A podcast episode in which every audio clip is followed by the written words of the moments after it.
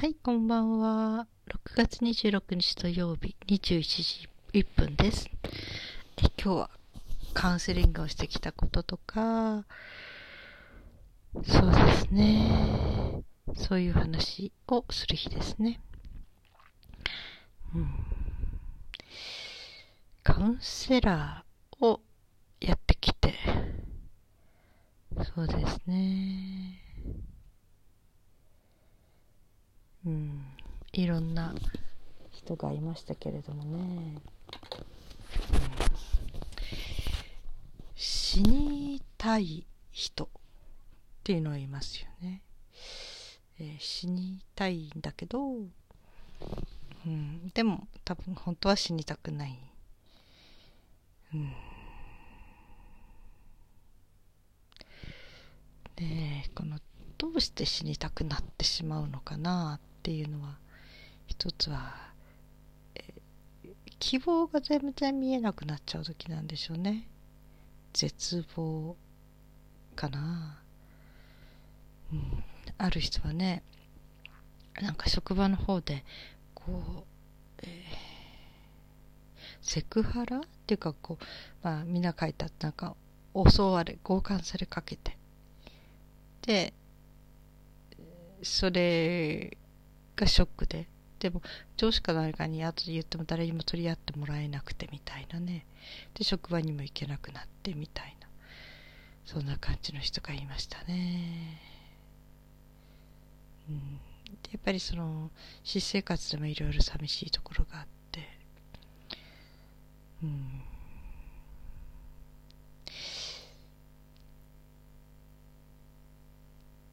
なんかね。結局は彼女は自分で自分の人生を閉じてしまっちゃったんじゃないかなと私は最後の方は関われなかったんだけれども、うん、どうもなくなってしまったようだということは人づてに聞きましたね。でもとってもいい人でしたよね。すごい優しい人でね。なんかね何人か死んでいった人たちを知っているんですけどね底抜けに優しい人たちが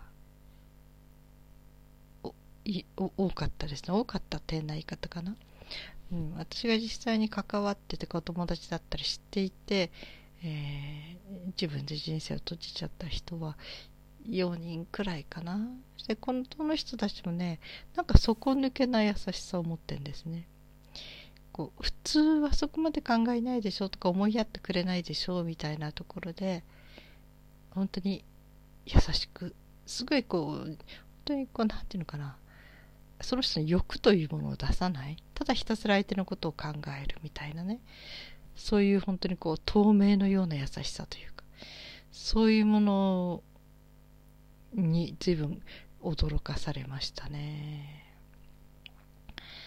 うん。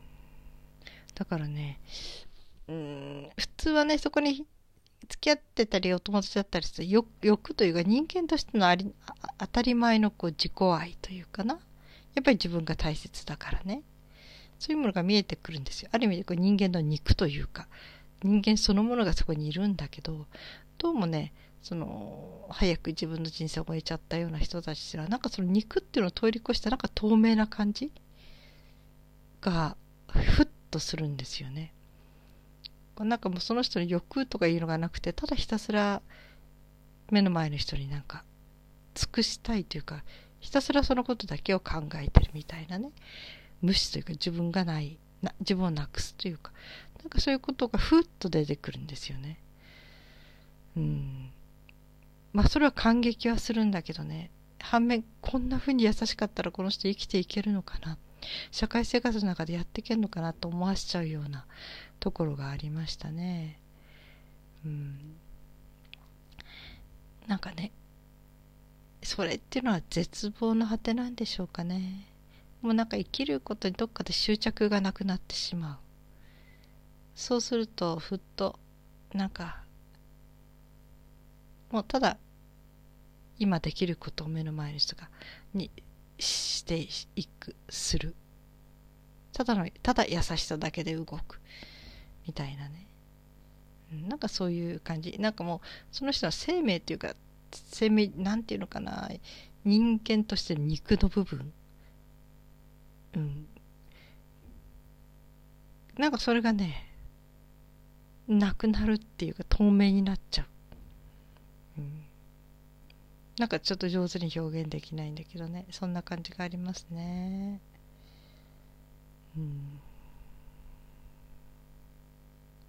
そういう親切を受けると、こっちはただひたすら本当に感動してありがとうって感じ。なんてこんな優しい人に初めて会ったみたいなね。なんか優しさの質が違うんですよね。うん、そういう人たちというのはね。そうね。だからお友達でもね、本当に、ね、私がちょっと修道場のところにね、連れて行った時に、後で、あんなに純粋な人は生きていくのが大変でしょうねって言ってたけどやっぱりその人もね、うん、235の時に自分で人生どっちしちゃったかな、うん、なんかねだから綺麗すぎる優しすぎるってすごく問題ですよね、うん、なんでそこまで自分をなくしちゃうんだろうっていう感じでね。なくしたくてなくしちゃうわけじゃないんだけど。うん。なんか自分に対するこう執着みたいなものがなくなってしまっているって感じですね。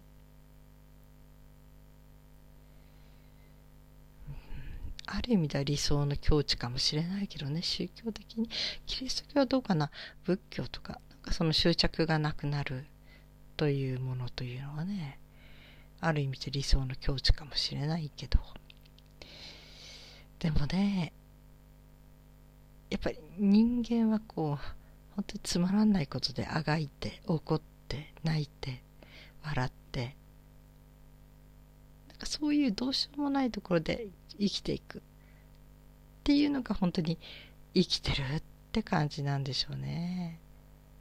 死なないでとにかく。とにかく生きていく。うん。引き止めるのがね親の愛だったり友達や恋人の存在だったり。ね。どうしても欲しかったあれものは手に入れるまでは死ねないっていうものかもしれないしね。なんかそういうものがまた人間としてすごく愛しいものなんだけどもそれがその人を救う時がありますよね。その執着が生きることには執着がね、うん、その人が自分で自分の人生を閉じてしまわないためのすごくストッパーになることがあって、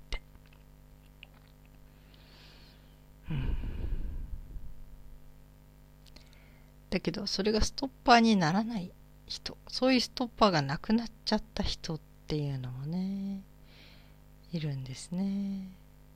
それとかあと人の笑顔とか見てて本当にわーっと初めて初対面だとすごく笑顔が綺麗。でその笑顔もおかしい時だけで笑うんじゃなくてただもう相手を思いやっている笑顔。なんかそういう笑顔に出会った時にねああこの人って随分悲惨な体験してきた人なんだなって思うんですよね。ここまでこう透明感のあるというか笑顔ができる人っていうのは普通じゃできない。何かこう通り抜けてきた人。どんだけのことがあったのかなって。思って。後で何かの時に聞いたらその人はちょっと昔誘拐されたことがあってすごくそれがトラウマになっていて。っていう人でしたね。だから本当にうん、なんかこう感じてしまうんですよね。その人の独特なもの。うん。でね私最近自分の人間関係とか見ててもねどうも私普通のっていうのかな。うん。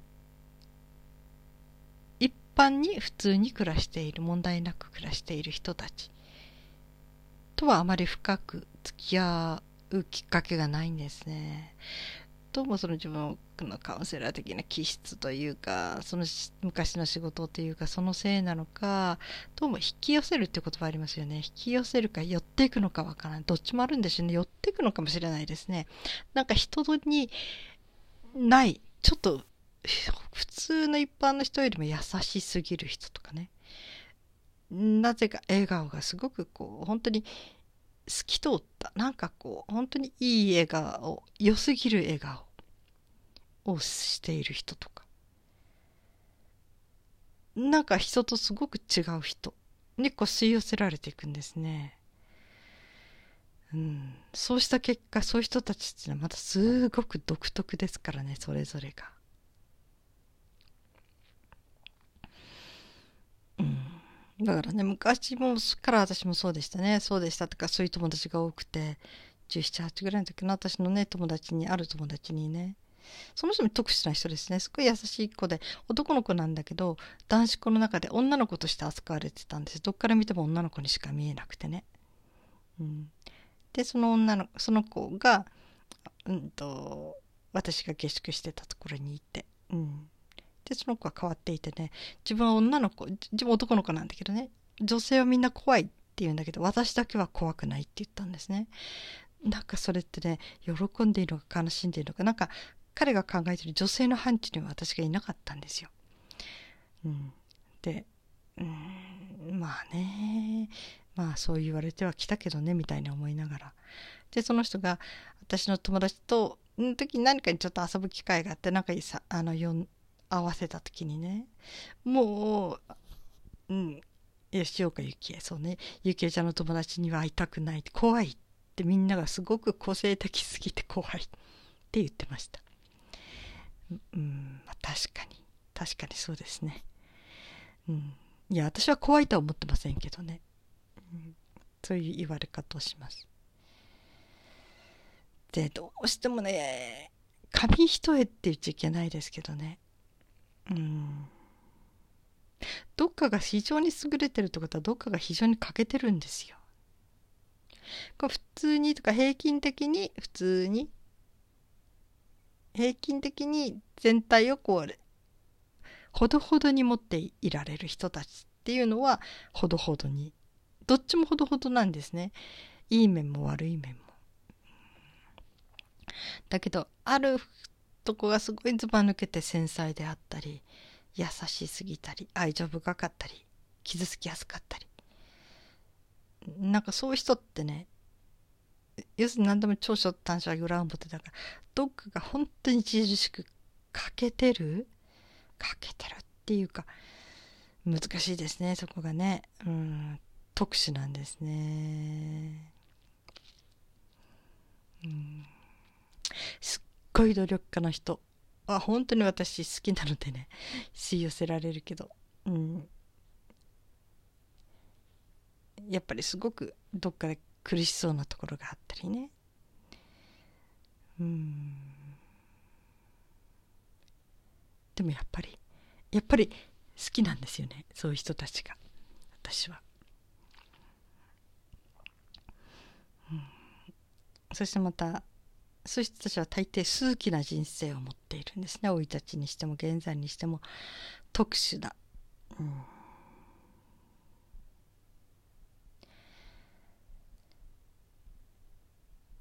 だからね。ただ私そのよくね重い人って言いますよね。いろんなあの友達はちょっと重すぎてねとかね、まあ、人格障害県の人の重さは私は多分もう無理。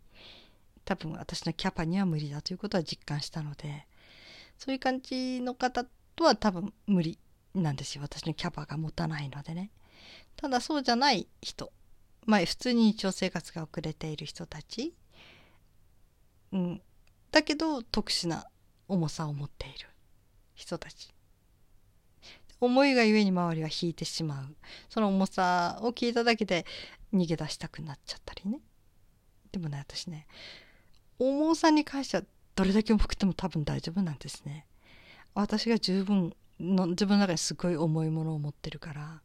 だからね。うん。多分私のこと重くて嫌だって思った人も何人かいるはずなんですね。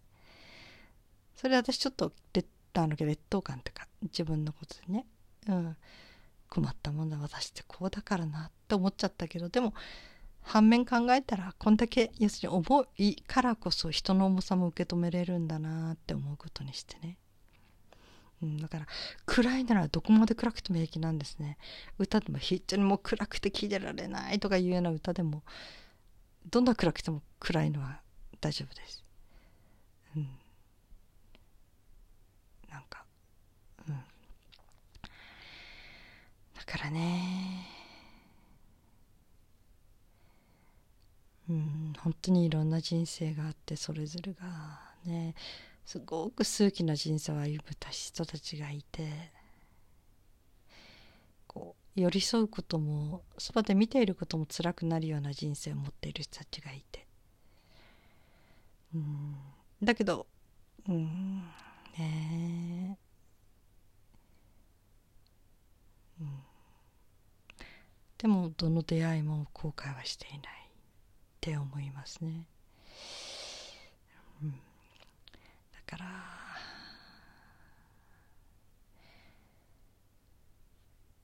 うんみんなそれぞれ得意不得意があるんでしょうね。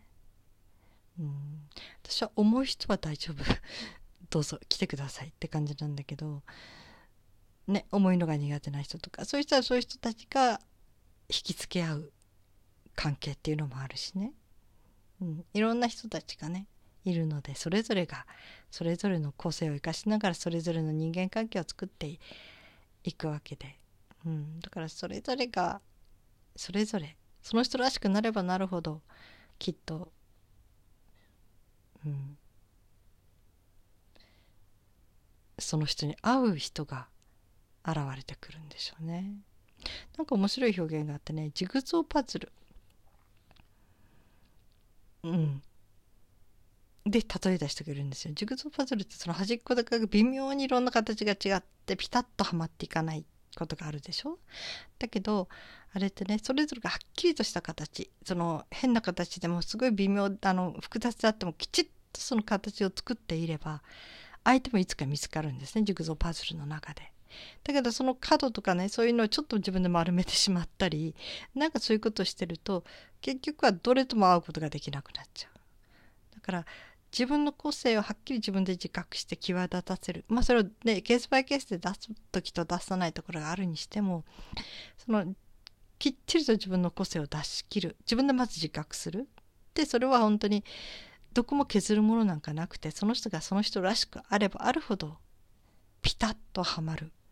でそれが最終的に一つの大きな社会なり世界を作っていくっていうねそういう考え方に出会った時にそうかってこのトゲッとしたとことかね思いっきり欠けちゃってるとこでこれ全部大事なことなんだなって思わされたことがありました。多分だから人間関係もねそうなんじゃないかなって個性をなくそうとすればするほど会う人が本当に少なくなっていくっていうのはね思いましたね。昔よくね私いい人になりすぎていて忘れられるんですね、うん、特色がないから、うん、嫌がることもあまりしないんだけど相手の心に残るほどの何かもその人に対して、えー、積極的にアプローチしないっていうね。そういうところがあって、うん、だからねそのいい人はつまらない。つまらないっていうかな。無個性になりざるならざるを得ない。それは相当自分を削ってしまうことですよね。みんなそれぞれが無個性なわけないんだからね。だから個性をしっかり出すこと。しっかり自分でそのくっきりその角もトゲとしたとこも引っ込んだとこも全部かっちりと自分らしくあること。できるならね表現できる機会があった場所があるならきっちり表現していくこと。でそれがいいって思う人が、まあ、少数であってもきっちり現れてくれるっていうね、うん、それは本当に心していかなきゃならないなって思います。はい。えー、あ、19分ですね。今日はそういう話をしていました人生はジグゾーパズルというね、うん、その感じがとっても目から鱗だった。私です、はい、え今日は土曜日ですね。札幌すごく暑かったですね。うんなんか集中力がなくなっちゃうって感じでしたね。はい。皆さんのところはどうだったでしょうか？熱中症とかになってませんか？もう梅雨とかはもう終わったのかな？うん。はい、皆さん今日一日お疲れ様でした。そして生きていてくださってありがとうございます。それではまた明日。